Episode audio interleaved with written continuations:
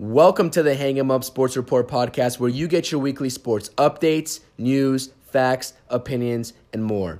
If you're listening on Spotify, hit the follow button, or if you're listening on Apple Podcasts, hit the subscribe button, leave a rate, and review. Make sure you go check out the Twitter page and drop a follow on there at Hang 'em Up SRP. Now, enough of all that, let's get into what you really want to hear.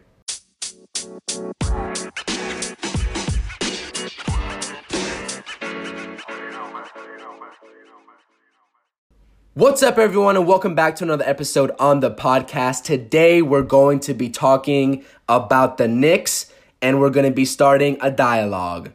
And that dialogue is going to be surrounded by this statement Are the New York Knicks officially back? It's been literal years since we've seen the Knicks play exciting basketball, and yet we find ourselves in a situation where we can see some great things starting to materialize within this organization. It's got Knicks fans excited.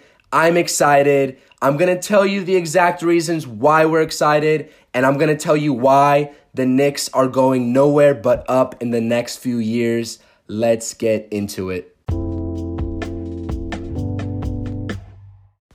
All right, let's get things going. Let's talk some Knicks. I don't care if you want to deny it. You can deny it all you want. You can tell me whatever you want, but you won't be able to change my mind on the fact that the New York Knicks are playing some of the best and most exciting basketball that we've seen from them in years.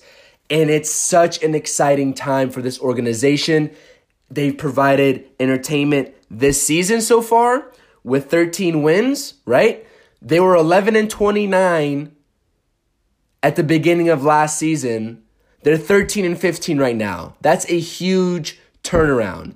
Huge. So deny it all you want. The Knicks are playing phenomenally. You control all you want. I don't care. They're the current seven seed in this Eastern Conference, this lackluster Eastern Conference, and they're going to be competing for a back end playoff spot this season. And if they don't get it, then that's perfectly fine. Knicks fans shouldn't be too pressed about if they make the playoffs this year. It would be very nice to see, but we shouldn't be too pressed about it. Because this record of 13 and 15 doesn't show everything that's going on with this organization.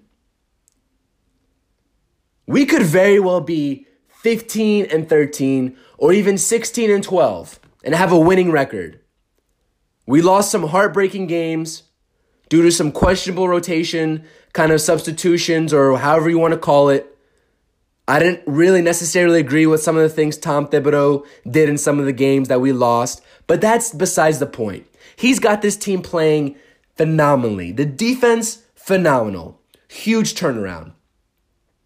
He's known as a defensive minded basketball coach, and that's what they're doing. They're playing great defense. I don't I don't even want to sit here and blather on and on because I can, but let me say it right now and you all should say it with me too. Rose Lee.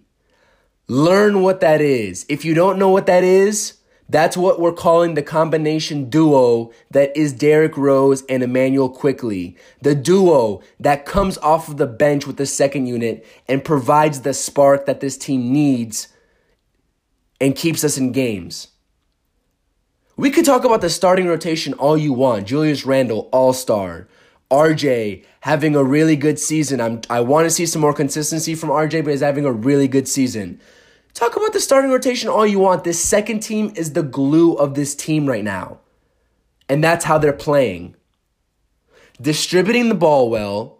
Derrick Rose, if you haven't listened to my last episode, go back to my last episode, fast forward to the second half of it. I broke down the Derrick Rose trade. It wasn't even a week ago. Derrick Rose has played just three games since being traded to us this season. Like I said, not even a week. And the difference with him versus without him has been absolutely insane.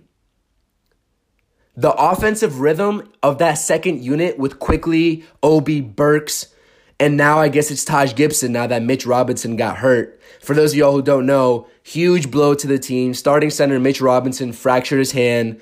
Nerlens Noel got promoted to the uh, starting center. Those two guys are both top five in blocks, but Nerlens Noel just doesn't provide the same presence that Mitch Robinson does. So he's out four to six weeks. Huge blow, but I have confidence in Nerlens Noel. All right, we got that out the way. It's unfortunate. Something like that was bound to happen to this Knicks team, and it happened. I'm not surprised, but the second unit, I can't stop talking about them. I'm so excited. The second unit Derrick Rose has been playing phenomenal. His veteran presence is already showing.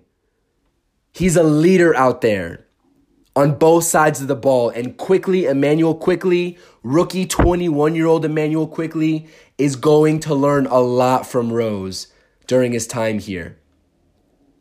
And hopefully, it, it translates into Quickley's development into the starting potential starting franchise point guard that every Knick fan is hoping for out of Emmanuel Quickley. This Derrick Rose trade was a win-win trade for both teams, the Pistons and the Knicks, like I said in last episode, but it's looking like an even bigger win for the Knicks right now. And it goes beyond what Rose brings on the court. It's the leadership that he brings to this team with his veteran presence and the intangibles too. Huge. Bottom line, the offense is just flowing better with the second unit. They're playing unselfish basketball, keeping us in games and playing with energy.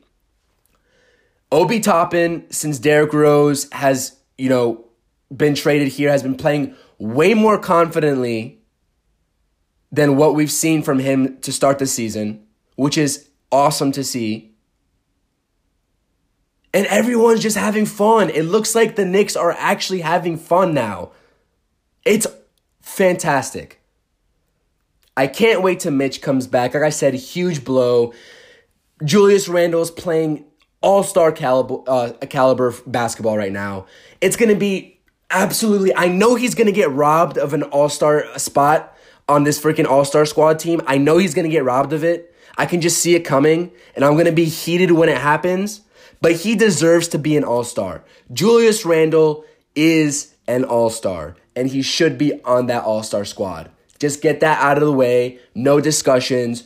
Don't try to argue. It is what it is, and that's what it is. I'm interested to see interested to see how Tom uh, Thibodeau changes the minutes distribution with Robinson out now. Like I said, Nerlens Noel got promoted. There's a lot of opportunity for the Knicks to go small ball I want to see Obi Toppin playing more.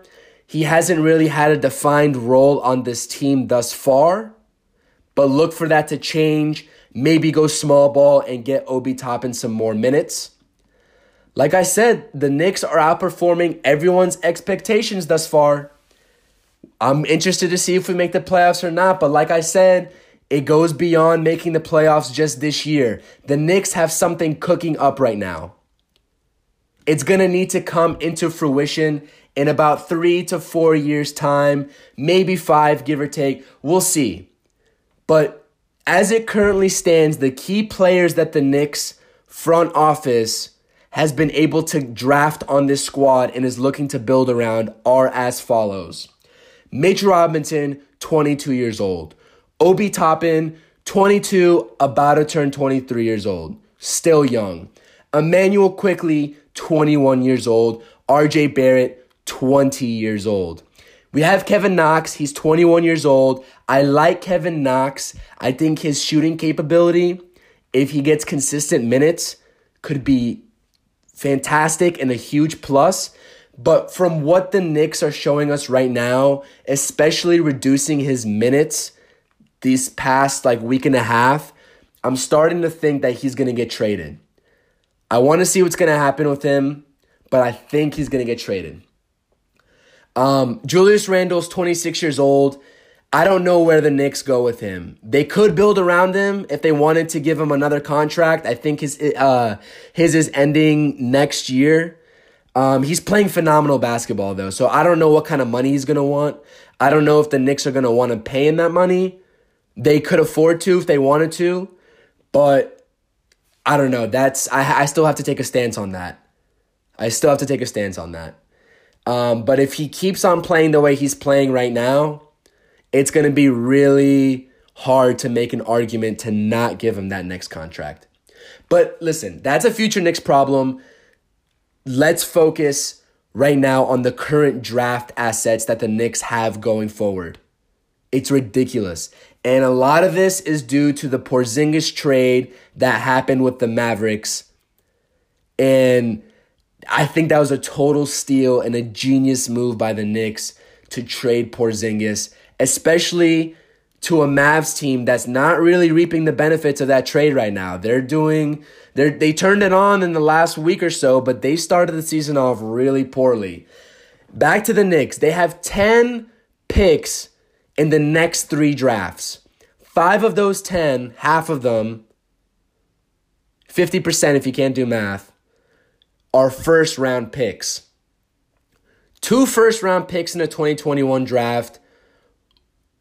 One that came from the Porzingis trade, plus a second from Detroit, second round pick.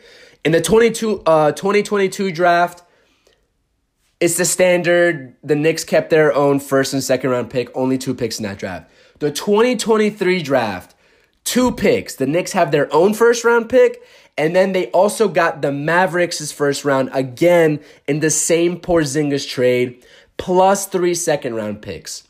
That's 10 draft picks in three years. Plenty of opportunity to either build, use all those picks, and build around the young guys to construct a solidified playoff roster. The guys that I just mentioned, Mitch, Obi, RJ, Quickley, or flip some of those assets for a potential star to pair with this young team.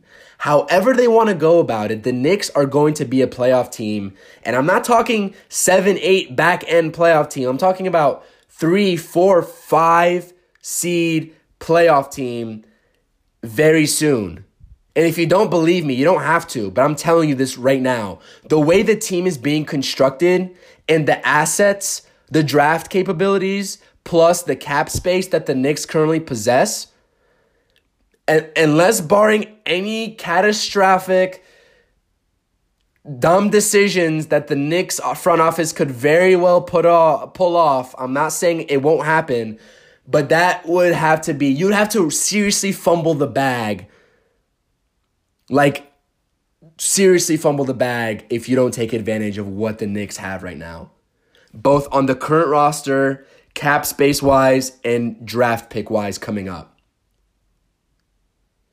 And don't get me wrong, Leon Rose has done a lot of great things so far to move this franchise in direction that we all wanted to go, but there's still a lot of work to be done. The ball has only just started rolling in that regard. But I figured I'd take this episode to educate some people about what's going on with this organization right now. I'm getting pretty sick of the Knicks being, you know, ridiculed throughout the NBA community by the casual fans. You know, they like to spew these Knicks memes, um, talk about this and this and that, but the Knicks are outperforming everybody's expectations right now, and it's amazing to see and they have, just as I broke down, they have everything at their disposal to make this team even better and to make them. I don't want to say a championship contending team because you have all the super teams out there. Go listen on my take about the super teams. It was the very first episode on this podcast. I hate it.